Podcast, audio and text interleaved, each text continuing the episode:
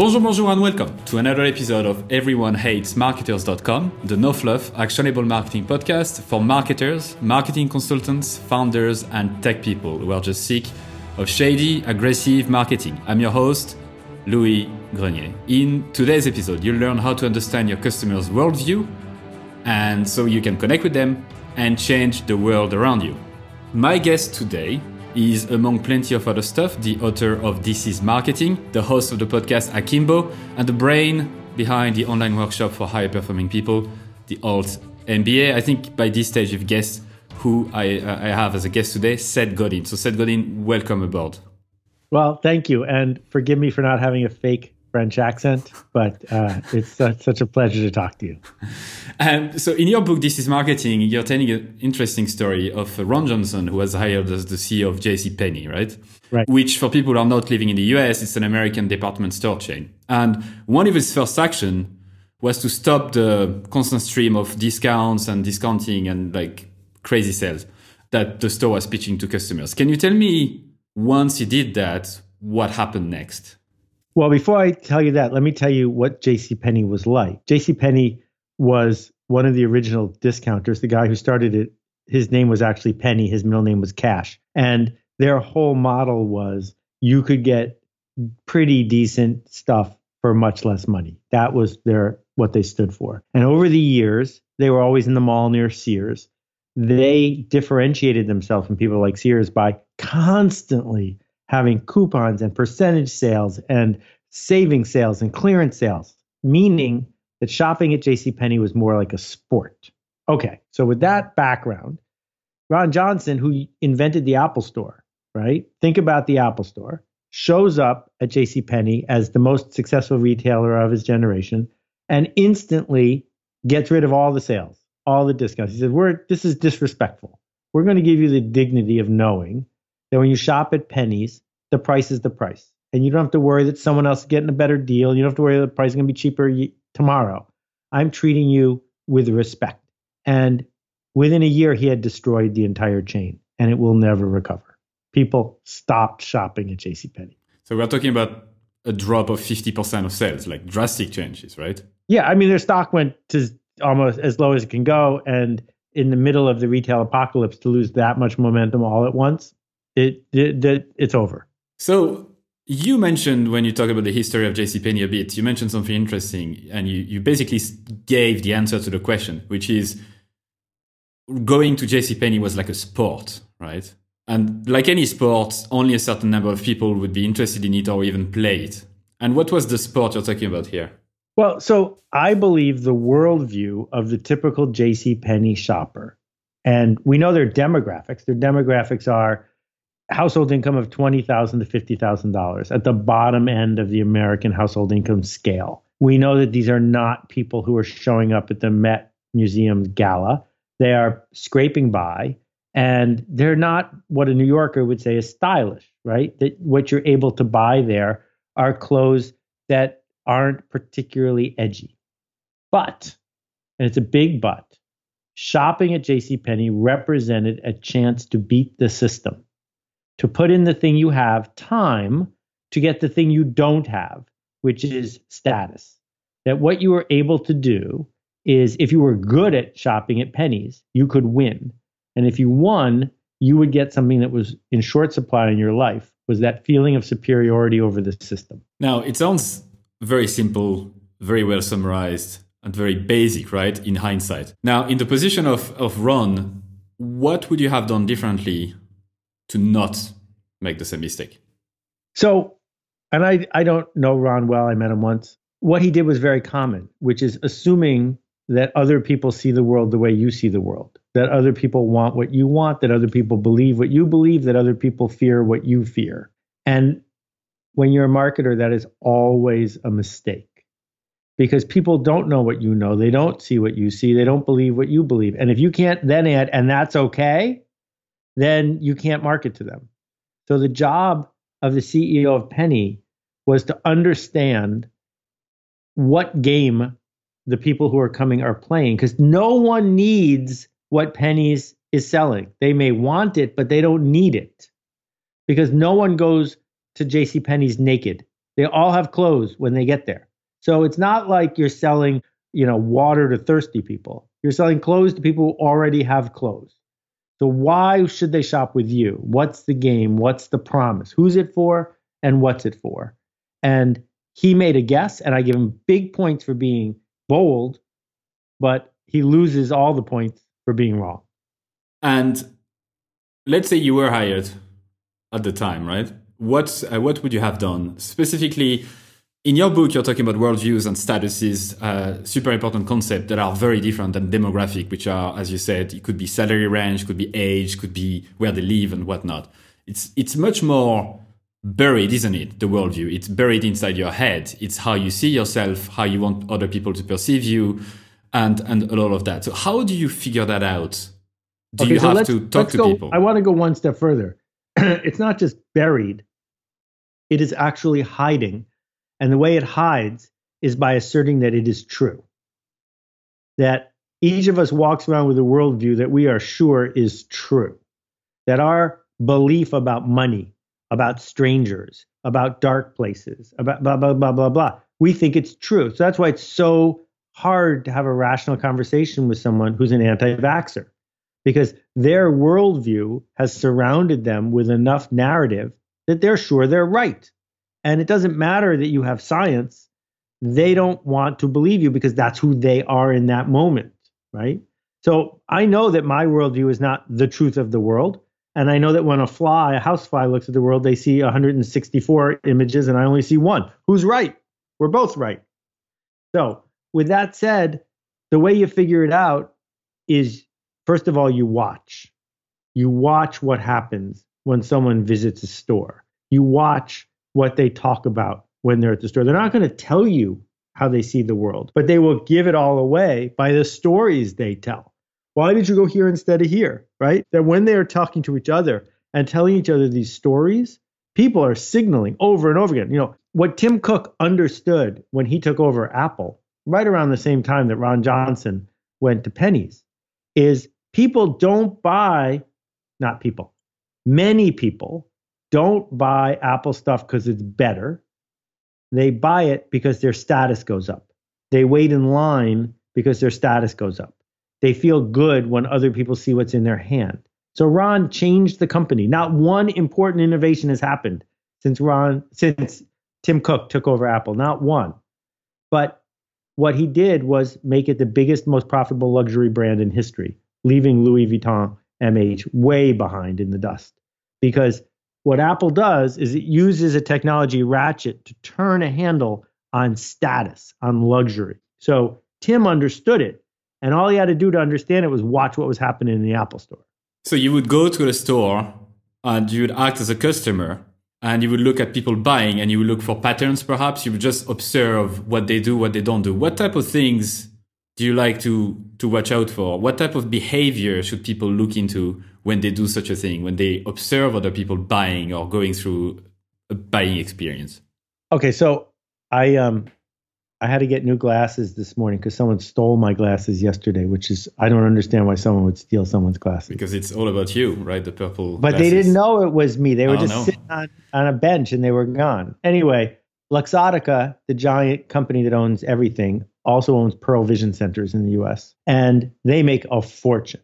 So I'm walking into this place that sells sunglasses and regular glasses and does eye exams. And from the minute I'm walking in, I'm trying to understand, why are some things the way they are? So for example, on the window is a typed sign that says, bathrooms for customers only, signed the management, in big letters. Well, first, why is it signed the management? Who else is putting up a sign like this? I don't know. But then, what? Why is the owner annoyed? What happened that made the owner put on the door to his super high profit establishment the only sign in big letters saying go away? All right. So then you walk in and you say, well, why is it that this store that ostensibly is trying to increase profits has it laid out this way? Why is this over here and this over here? Because if it's working, there must be a reason. It didn't work on me. What are they doing that makes it work on other people? This language that's in the form you have to fill out about contact lenses. Why is this language here? What what kind of worldview would make this language effective? right? Or when you think about how institutions that have evolved over time, like airports, are arranged the way they are, part of it is an engineering systems thing, but most of it is a worldview thing.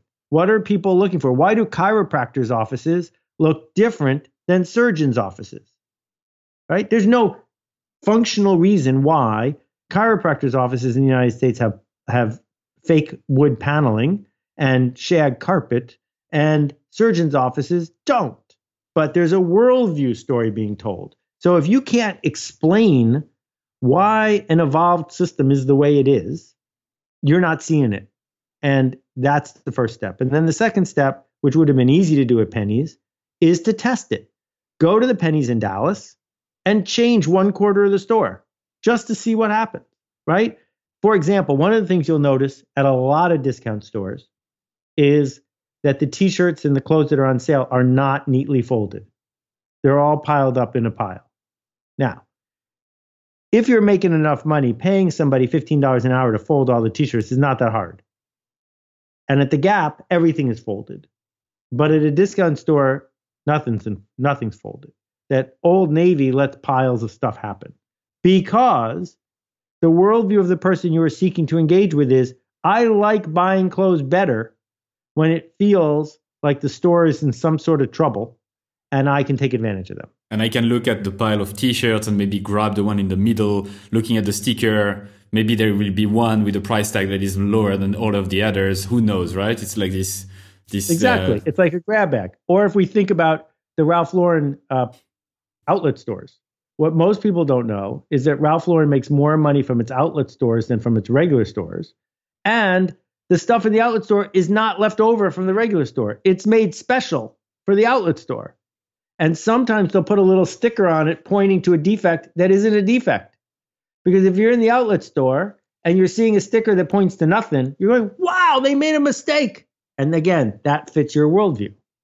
And so those two type of stores are for two different type of worldviews, right? You have a worldview about, I'm important, I want other people to feel that I'm important, that I'm buying something expensive. The other one would be, I'm up for, up for a bargain. I want to pick, I want to, as you said, beat the system and try to find something that is that no right. one else will find and that I, that I can uh, find cheaper. So to go back to what you said, though, so you would observe people, you would look how they behave and how they they don't behave, where they where they look, the way they, they look at the t-shirts, the way they the way they behave, the way they talk to each other. And then you would test a different environment, right? As you said, a quarter of the store in Dallas. And perhaps for this one, uh, Ron could have tried to to neatly package and display the clothes like you would in an Apple store. Like imagine an Apple store that would do clothes, you'd have one sure. t-shirt in the middle of the stand and that's it, right? Exactly.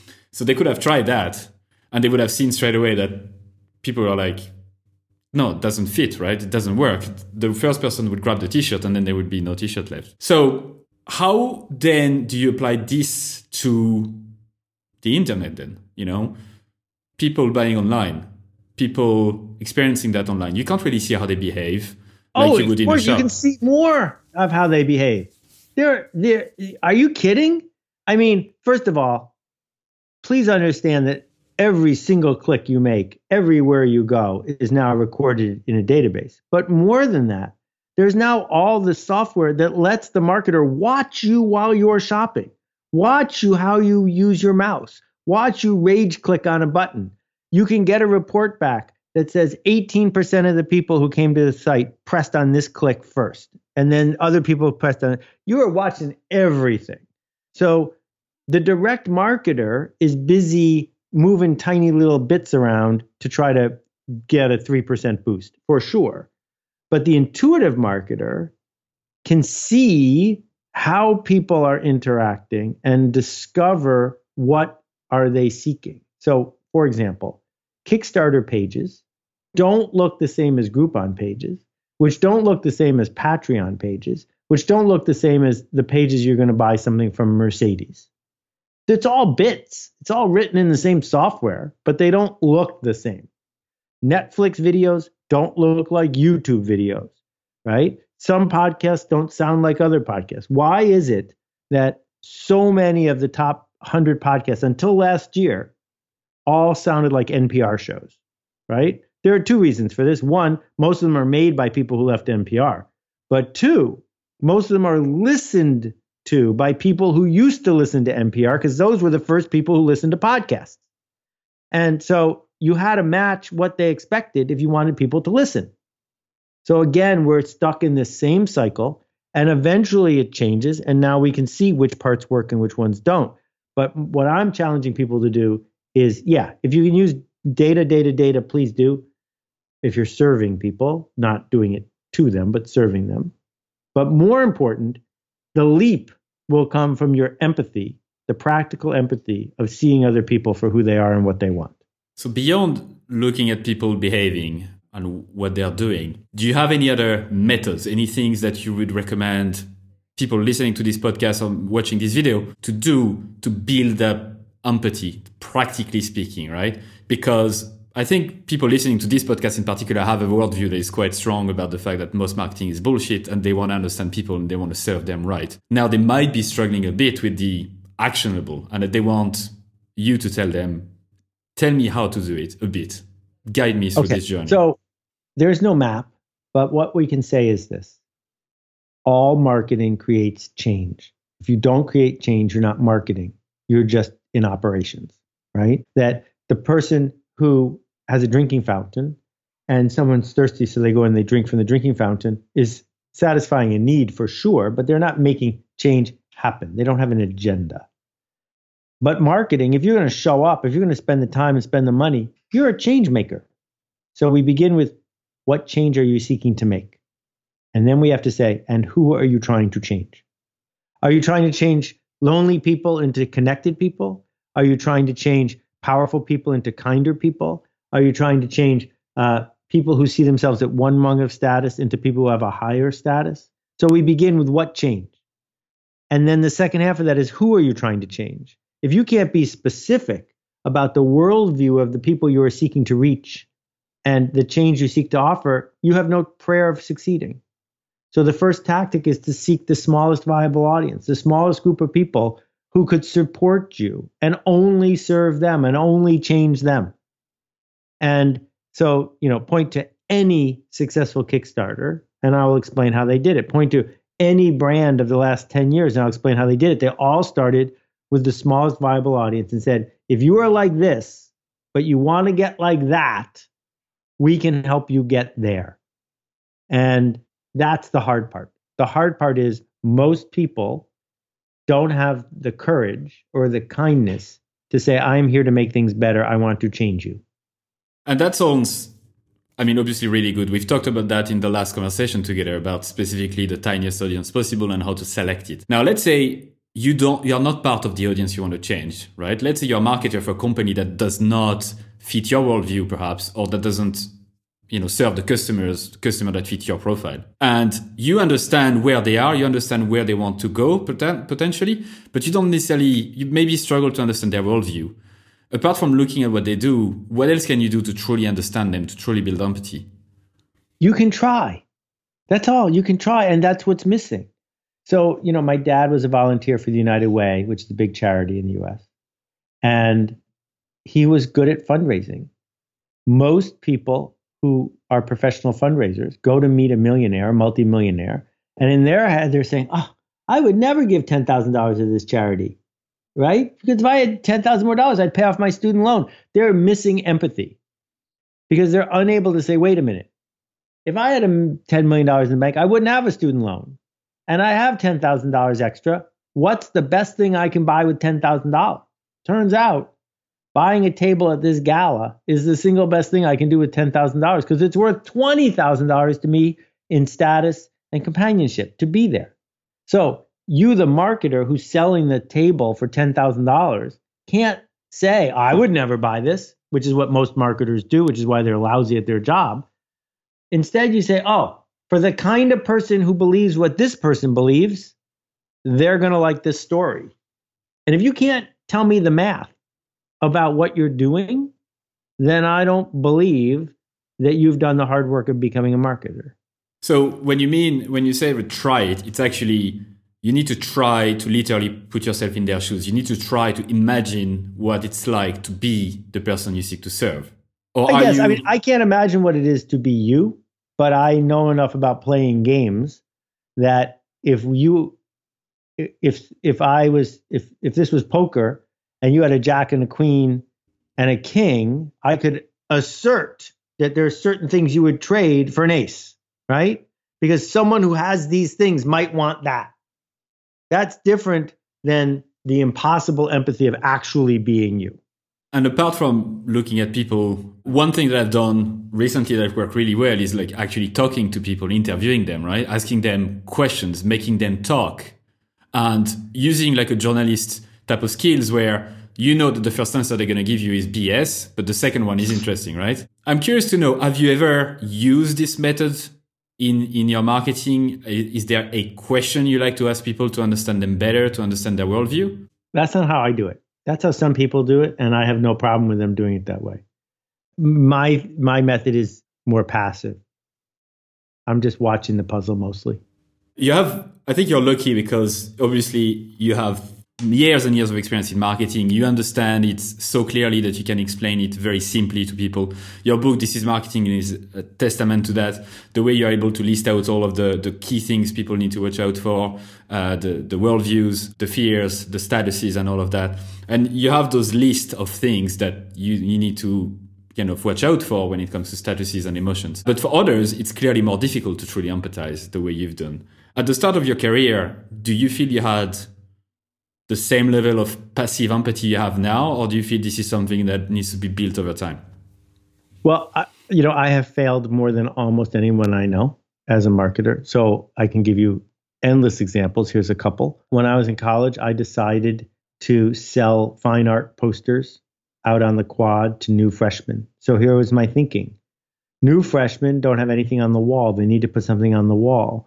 New freshmen at this college have good taste. New freshmen at this college will want a sophisticated piece of art to put on the wall for a reasonable price. If they had access to that work, they would buy it. And so I schlepped ten thousand dollars worth of posters to school and sold none of them. And why did I sell none of them? Well, it turns out that new freshmen care very much about fitting in and identifying themselves to others.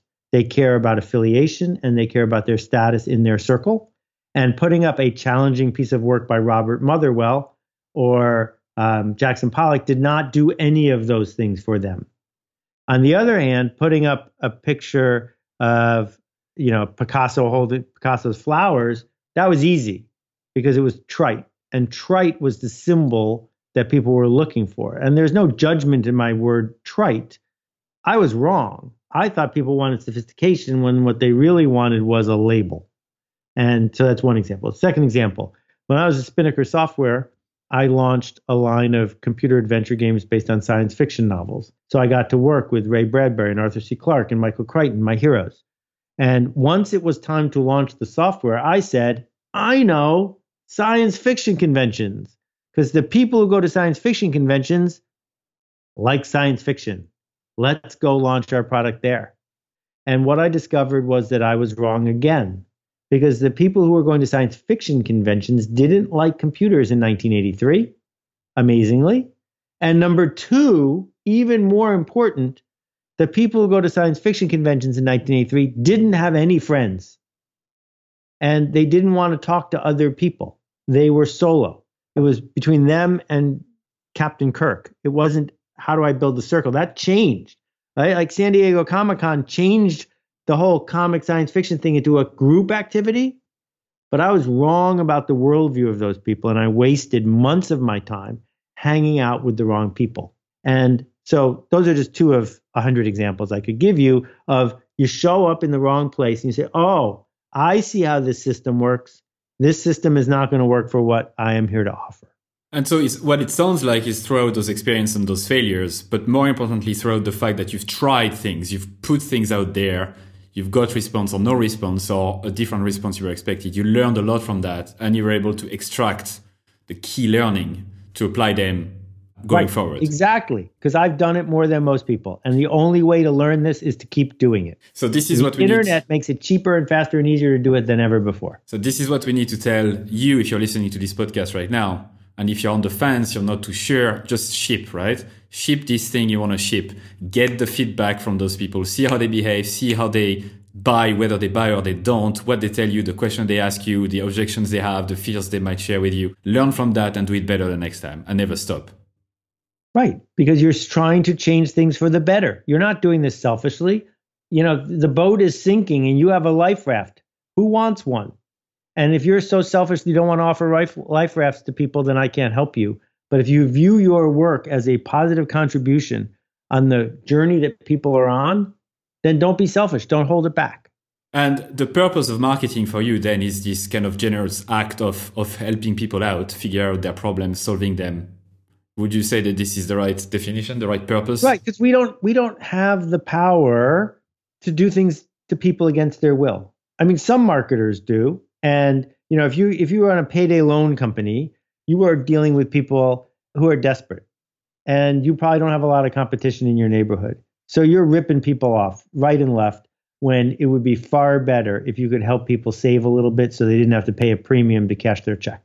So I don't spend a lot of time with payday loan people, but the marketers who are making things better, right? The ones who are trying to get the last people who haven't had a polio vaccine to get a polio vaccine so we can eradicate polio, I really hope they start marketing better. So let's talk about something that I've actually struggled to find materials about from you that are linked to the purpose that I just asked you, right? So systems and system thinking. In systems, you have a few things that kind of work together. You have a purpose. Why is the system existing? You have the elements that are part of the system and you have the interconnection between the different elements. And then you have a flow of things going out, right? Um, right. How does system thinking impact the work you do as a marketer and impact marketers in general? How do you view this topic? Okay, so I'm trained as a an engineer from college and I've been seeing systems my whole life without realizing it. And I don't have like an eloquent half hour long pitch about how systems work, but I can give you some examples. If you go ice skating and you're able to skate seven miles an hour, which is pretty fast, it might be because the ice is super flat and smooth and has just recently been cleaned by a Zamboni. It might be that there aren't a lot of other people on the ice in your way. It might be that you just had your blades sharpened.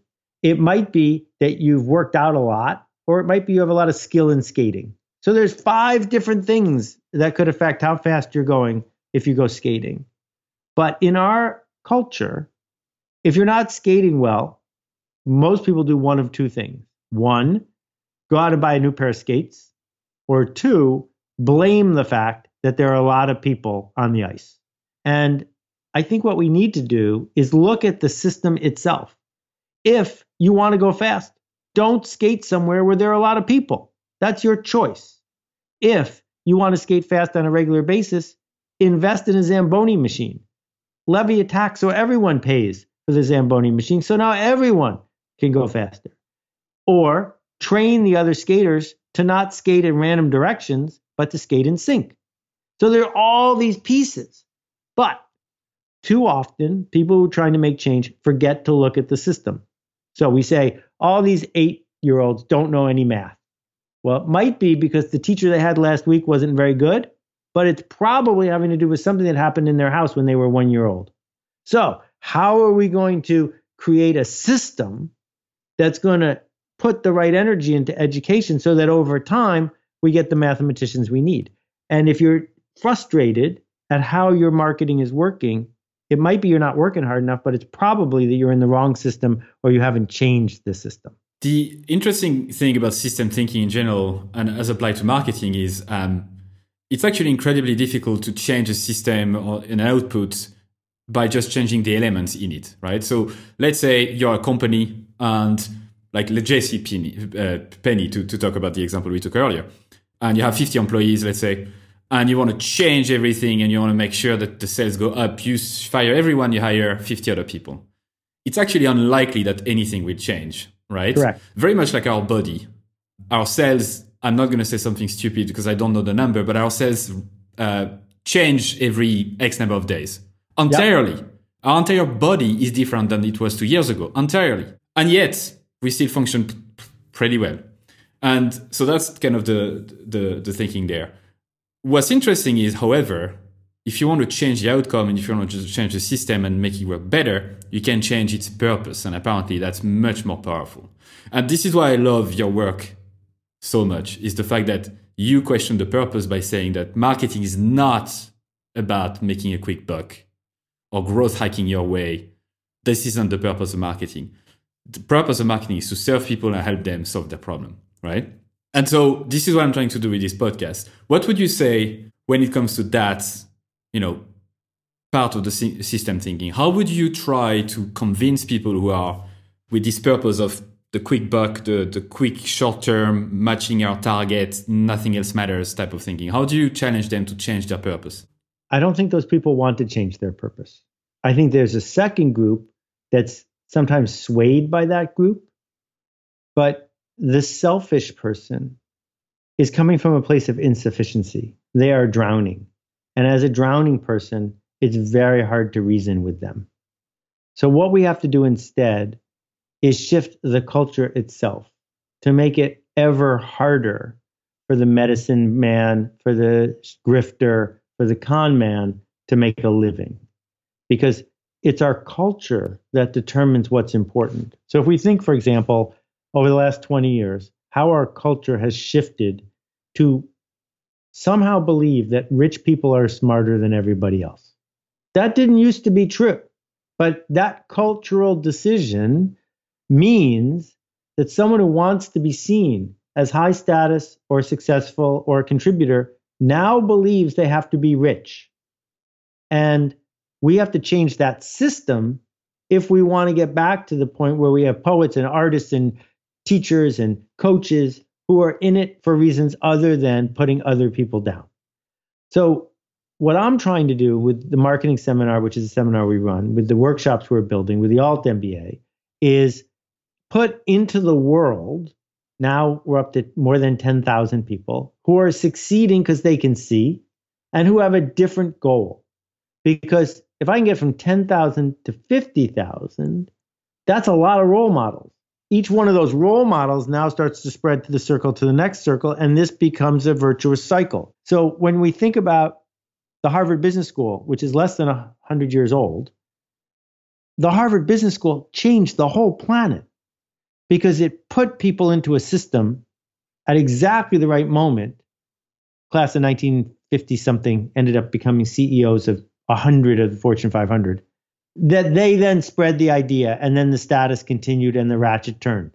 Is it because of one professor at Harvard in one class? No, because you show up and you teach the others and they tell the others. And that's what you're offering with all the work, right? The books you've been writing and the workshop you've been organizing. Your hope is that by understanding the underlying problem of the system right now, which is, as you said, since twenty years, the there is this thinking in our culture that the richer you are, the smarter you are. Therefore, when you're a young marketer, when you want to make a living, you think, this is it. I need to make more money. So therefore, when I join a company, this is my only goal because I want to be perceived as smart like everyone else. Right. I don't want to miss out. I don't want to be seen as someone who's an idiot.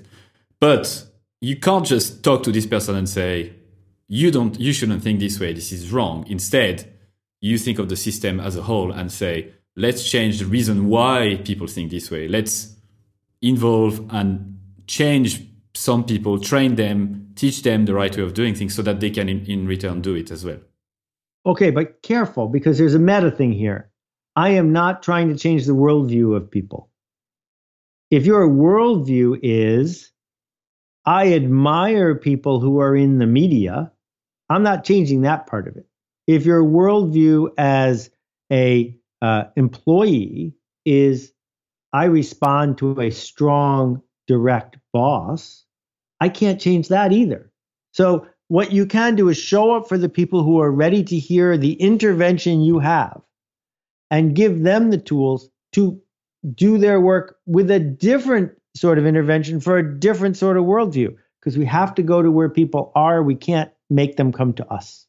And so it's practically impossible to change one's worldview, is it? Right. I think what changes worldview is long-term culture, not an intervention from a marketer, not a single intervention. I don't think that can work. Just look at how much trouble we're having with the Paris Accords, how much trouble we're having persuading a certain group of people that we have to take action on the environment, right? We're trying to change their worldview and we're failing because it's the wrong pitch. The pitch to those people needs to be the single best way for Exxon to make more money is to get in front of solar. That's the way to make the pitch. So you don't, you would consider the worldview, which is we need to make more and more money. And so far, fossil fuels have been the answer. And instead of saying you are wrong thinking you need to make more money, you actually need to do less, but you need to invest in better energy. You tell, you tell them, actually, you're going to make even more money if you invest in solar, if you invest in renewable energy. Right. And that's what's happening. And we're seeing it happen, right? If we look at, you know, how corporates have responded to the rise of uh, authoritarian governments compared to what they did eighty years ago. In the nineteen forties, corporates were the first people to sign up for authoritarian governments because they thought that strong nationalism would help their business grow, and that was their worldview.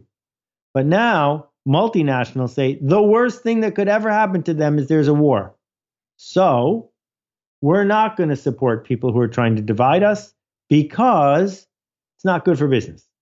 And it's only happening because you know and understand their worldview and you're not trying to change it. You're just slowly but surely building up, and the culture can change over time, right? You can't just make a change, as you say, one market at a time, one thing. Exactly. You need to show up for years and years and years and years and repeat the message, help people understand it so they can spread it as well. And that takes time. And it sounds like a bit like, I'm not trying to put words in your mouth, so please correct me if I'm wrong. What you are trying to achieve with all the work you're doing, you're spreading as much as possible your views, Uh, reaching people who agree with you already, but then hoping that they will, in return, help others. That's exactly right.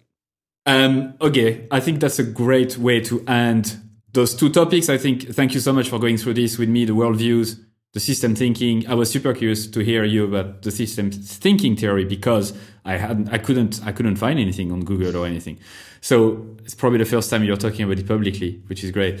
The last time we talked, I ask you, you know, three resources to recommend our listeners. You mentioned four, actually. You mentioned Scientific Advertising by Claude Hopkins. You mentioned Ogilvy on Advertising by David Ogilvy, The War of Art by Stephen Pressfield, and The Art of Possibility by Rosamund and Benjamin Zander.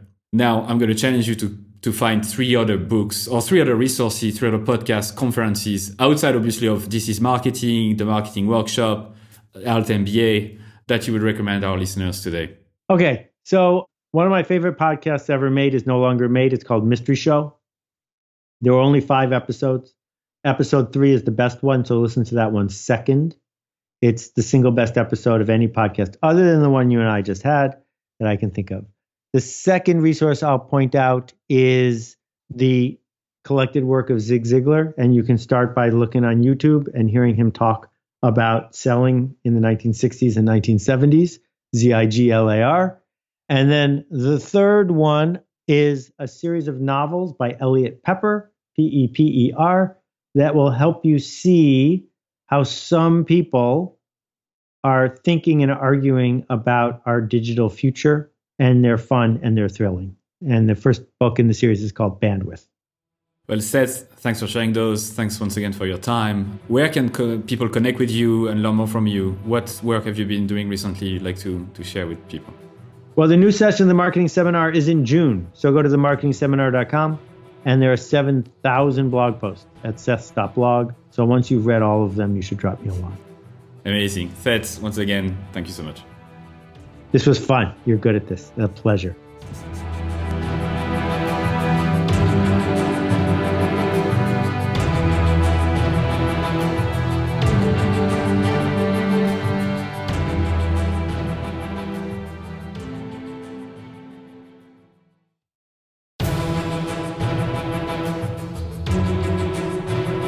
And that's it for another episode of everyone hates marketers dot com. Thank you so much for listening. I'm super, super grateful. I'd love for you to consider subscribing to my daily newsletter, Monday to Friday, called Stand the Fuck Out Daily. I send very short, hopefully interesting, surprising, shocking, entertaining content to help you stand the fuck out. It's at everyone hates marketers dot com. You can subscribe for free and obviously unsubscribe whenever you want. I'm just going to read a couple of emails that I got recently as a reply way. Juma said your content attacks the mind primarily, which is such a good thing because most of us are skilled at what we do, but we don't have the courage to do it our way.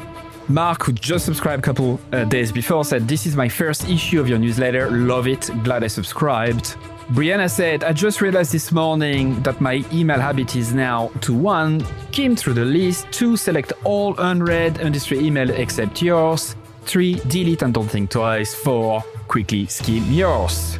Amy said, "Also loving the new content that's coming from you. It feels really lovely." Candle said, "I like your writing a lot. It really resonates. There's so much bullshit out there. It's good to touch the authentic." And Chloe said, "Where is the I fucking love this email button? Brilliant." I hope you subscribe. You'll be joining more than fourteen thousand subscribers at this stage, which is crazy. It's the size of a small stadium. Anyway, thank you so much. See you on the other side.